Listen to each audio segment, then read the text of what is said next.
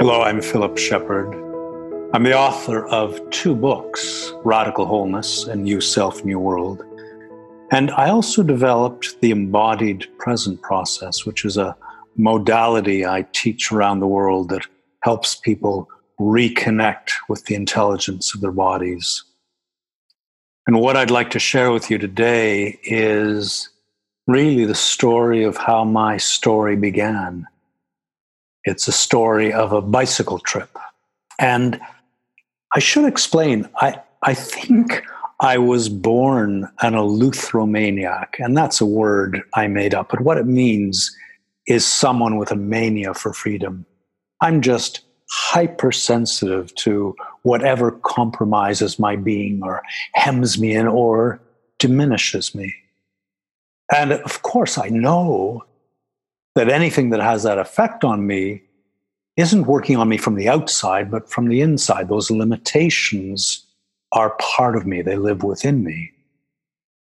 I'm also aware that many of those limitations were ones that I learned from my culture. And the way I understand a culture is that it's a story made up of language and customs and hierarchies, myth, architecture, and taken all together, those elements communicate to us a story of what it means to be human. They tell you what is right and wrong, polite, impolite, up, down, important, dispensable, successful, or a failure. And I, as a teenager, felt the adults in my world were living a sort of fantasy. And it's a fantasy that kept them from living their innermost truth. And they were basically inviting me to join that fantasy and become successful in it. And every cell of my being fought against that. But I came to realize, of course, that I'm a product of my culture. And I would ultimately capitulate to my culture if I didn't leave it. So I did. I went to England from Canada, bought a bicycle, and headed off for Japan. The, the only real planning I did was, was a principle that, that said if you get on the bike and keep pedaling and you're headed in the right direction and you don't stop pedaling, you'll get there. And I was 18 and that seemed not at all unreasonable to me. When I took off, in all honesty, I didn't wholly expect to return alive. But I knew that a part of me would die if I stayed. So the thing about being on a bike is that you're wide open to the world, which is what I wanted. It's smells, it sounds, the wind and sky and rain and people. And there are so many different ways of feeling the world. Uh, on a bicycle, you're not in a capsule moving through the world. You are, you belong to it and you adapt to it. And on that bike, I went through so many ways of understanding what it means to be human. And each one of them was luminous, and each one of them was limited. And I slept outside the whole way uh, without a tent. Uh, you know, I realized, well, if, if you're in a tent, everyone knows where you are, and you don't know where anyone else is. And there was this quality that would happen as I'm traveling along on the bike, and the sun is beginning to set, and dusk is taking hold, and I would need to find a place to sleep. And in fact, my life depended on it being a safe place to sleep. And there was an attunement or a sensitivity that clued me in or attuned me to a guidance and I really palpably felt it that way as a guidance that led me every night to a place where I could safely sleep. And I, I did spend every night outside in strange countries, safely without being disturbed. The memories of that bike trip flood me when I go back to it. You know, I, I was on the coast of Yugoslavia once, right by the Adriatic Sea, and the world was so quiet that I had to whisper into the spaciousness around me just to just to feel the possibility of sound. I uh, I worked for a week on a little Arab cargo boat with a crew of three and a cargo of peanuts and potatoes, and I was uh, in the harbor of Famagusta off the coast of Cyprus. And I lived with these guys and learned so much from them. And I remember the delight of breakfast in the morning was sitting on the deck, looking out over the Mediterranean, eating this breakfast of olives and bread, which was, of course, a novelty for me at the time. There was um, there was an infinity to the sky over the great Syrian desert no humidity in the air, and every single star like a prick, like a pinpoint of light, and this vastness above. I um, I spent a night in a ghetto in Baghdad. These students from the university had met me and invited me to stay with them. And you know, as I walked, my, the, the only thing I owned in the world was my bike, and I wholly depended on it as I walked into this ghetto, they could see I was a little concerned and they asked me about it. And I said, Well, I, I was a little worried about leaving my bike. And they said, Oh, no, don't, don't worry about that. If, if someone steals something here, we cut off his hands, which, as you can imagine, made me feel a lot better. And, and truly, in the morning when I went to my bike to uh, pick it up, it hadn't been touched.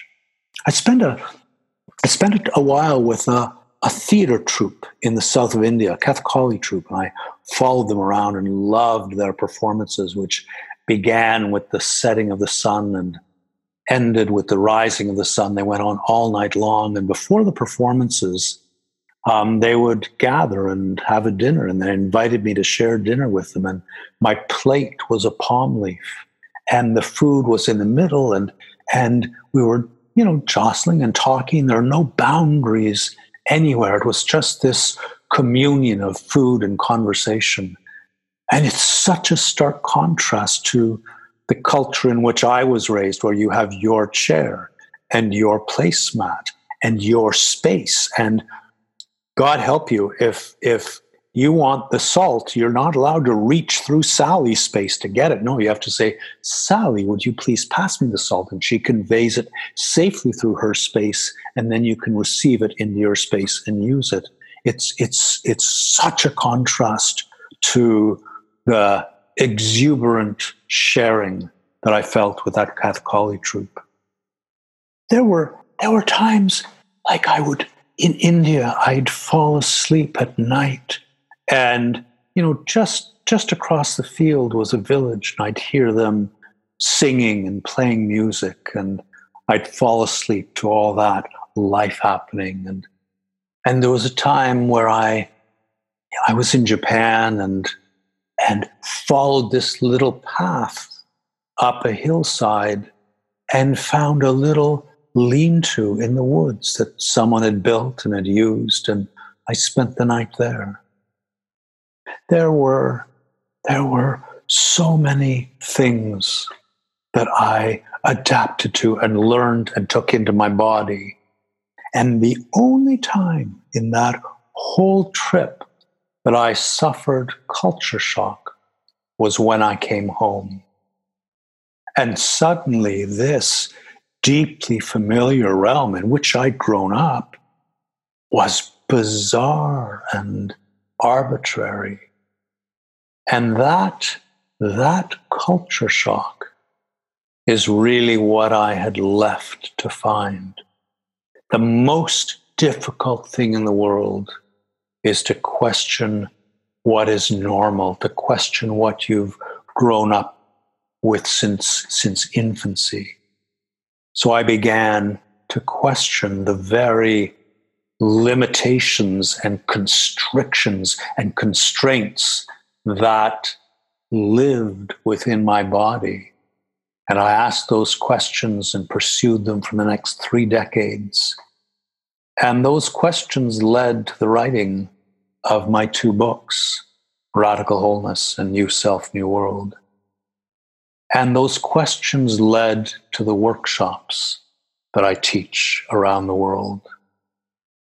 And it all, it all was made possible by that life or death bike trip, where if I leave, I might never come home, but if I stay, I might lose myself altogether. So there are two questions I've been invited to entertain. What have I learned about myself by sharing my story? I think what strikes me most is how deeply the memories of that bike trip 40 years ago still live within my body. I can still feel those stars over the great Syrian desert. I can smell the pine forest in Japan. I can feel the corners I turned around on my bike. It's all there, still known by my body. And the other question I've been invited to ponder is what is my biggest dream? I went through so much to find my freedom to undo the neurology of my culture, which tells me that the head should be in charge and the body is a dumb beast, and all of its all of its values that diminish feeling and exalt reason. It took me so long to come back to my freedom of being, to to the vibrant attuned intelligence of my body. And so uh, I guess my biggest dream is that I can share with as many as people as possible what I learned about that journey back to the body. A journey that began when I hopped on my bike and took off for Japan.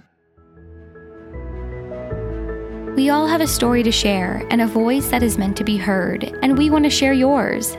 For more information and to get involved, visit storiesofinspiringjoy.com. Stories of Inspiring Joy is a production of Seek the Joy Media and created by Sydney Weiss. You can find all episodes on Spotify or Apple Podcasts, and if you like the show, hit subscribe, leave us a rating and review, and follow along on Instagram, Facebook, and Twitter. We're creating greater connection and community, one powerful story at a time.